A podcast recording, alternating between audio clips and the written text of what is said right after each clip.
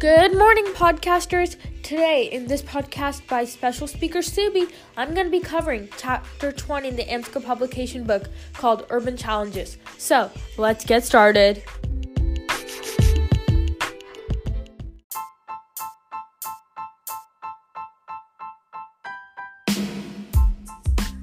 So, an overview of this chapter basically would be that this chapter states the urban challenges as mentioned in the title, or more specifically, the problems in the city, which is mostly economic reasons, economic reasons that are led by political and social reasons, such as the current government, infrastructure, or maybe even gender, race, and ethnicity.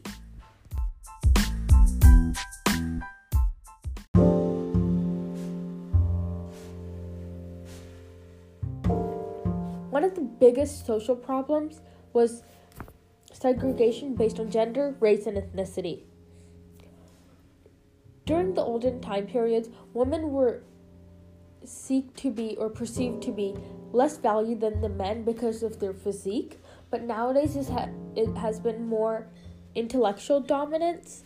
So women are given a chance and they're rising back up again, and the segregation is not occurring. Racial segregation, though, it has been stated to be gone, yet it is told that in certain locations and countries, and even in the past, for instance, right after the Civil War or right after uh, slaves were given freedom, there were many communities that had neighborhoods where African Americans could live in neighborhoods that they could not places that they could go to restaurants, waters that they couldn't drink, and that they could.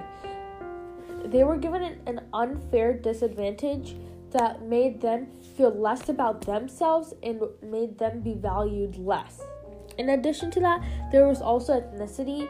For instance, in locations such as India, if you were a Christian or a Muslim for certain time periods, you would be given less value compared to the majority of the ethnicity. This this though, this goes for a lot of countries. If you are not a dominant ethnicity or religion, a lot of times in the olden days, you were not given the same respect and you were sometimes segregated and not allowed to do the same things that other people were.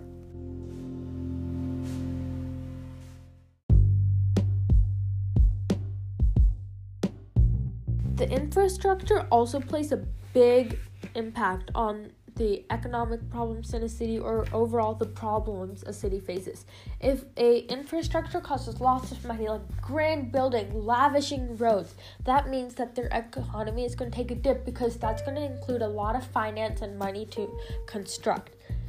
But on the other hand, if they do not have a good infrastructure, it's going to collapse. They're going to need to rebuild it a lot of times things such as buildings, police stations, courthouses, and fire stations, or maybe even the distribution centers for water, gas, and electricity might run out, causing people to move or wanting to go to other locations.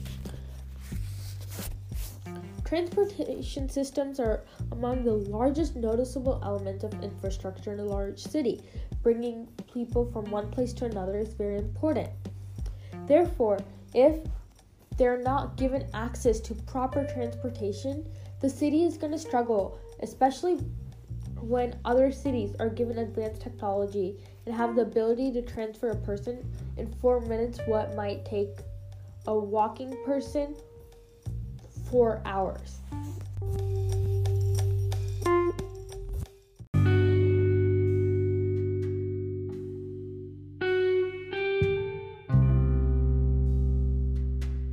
Another topic that will be covered is homelessness. I believe that the word, or more specifically, the action of one being homeless should be abolished. I know that this is very difficult, and people have been taking steps, or more specifically, nonprofit organizations have. But I believe with the help and the force of everyone, this might be possible. Homelessness is the condition of not having a permanent place to live. Well, someone homeless might find a temporary shelter with friends or underneath a store or in a hotel, they do not have a permanent place to live. Before, in the olden days, this was just very few people who were maybe for some reason not considered to be family or committed a horrendous deed, but now there are families and over millions of people. Luckily, the government and other organizations are starting to take action and build shelters, but people cannot only depend on this. I believe that if we work as a community, we can change this. We can give the people who are homeless a home, what they've always missed out in life.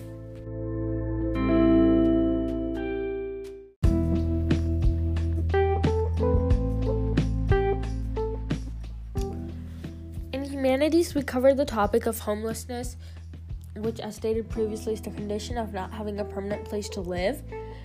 We learned this while after World War II, a lot of people were displaced or like in other locations because of maybe the war, personal family matters, social reasons, or any other reason.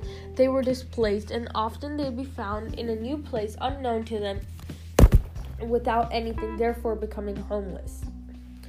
After this time period, more and more people, including women, children, and men, became homeless.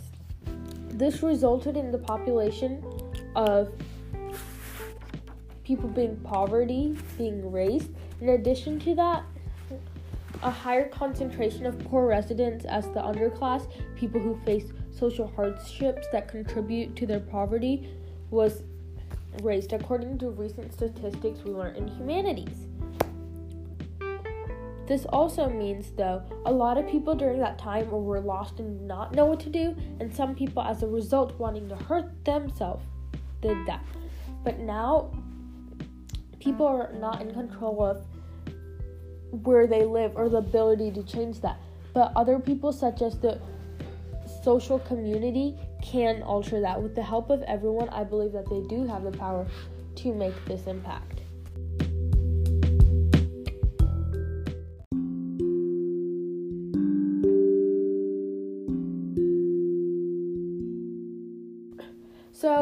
If I were to create a book cover for the chapter, I would make sure that the book cover looks like well, I would draw desert and then I would include desserts in it because you know they both are homophones and I thought that'd be really ironic.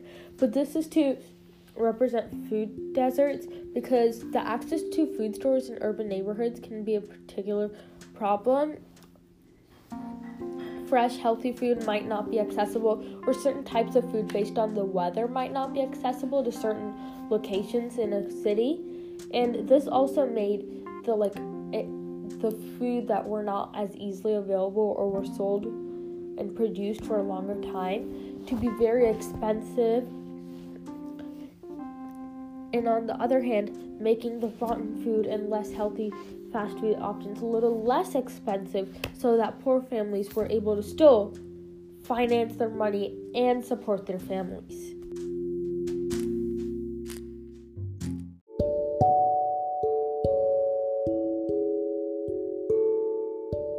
The catchphrase of the day was instead of fighting for different races, one should stop and embrace.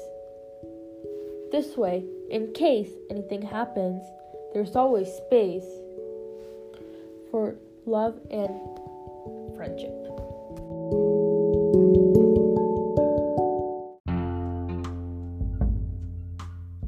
Another catchphrase I really personally loved because it was so impactful and had a lot of meaning underneath it was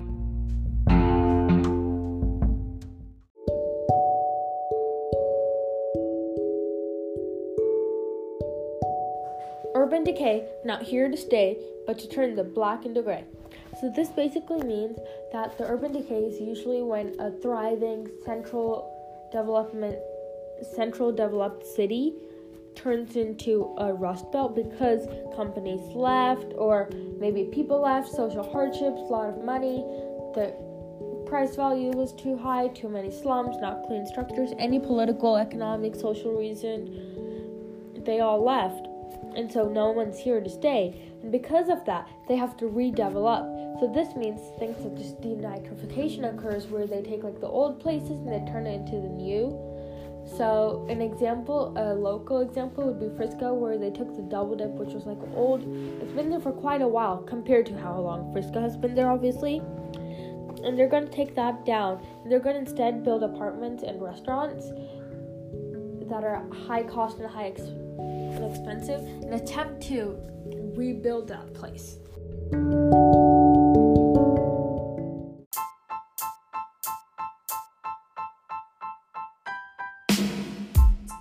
Folks, that's all from your special speaker, Sube. I hope you really enjoyed this podcast. It was really fun learning about this topic. I feel pretty confident.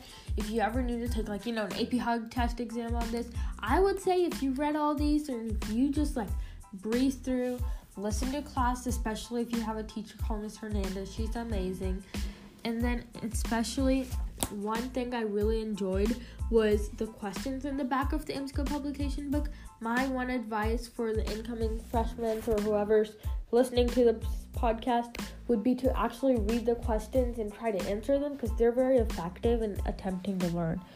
Well, that's all, folks. This will be my last specific chapter podcast of the year. Thank you so much for joining, and I hope to see you next week.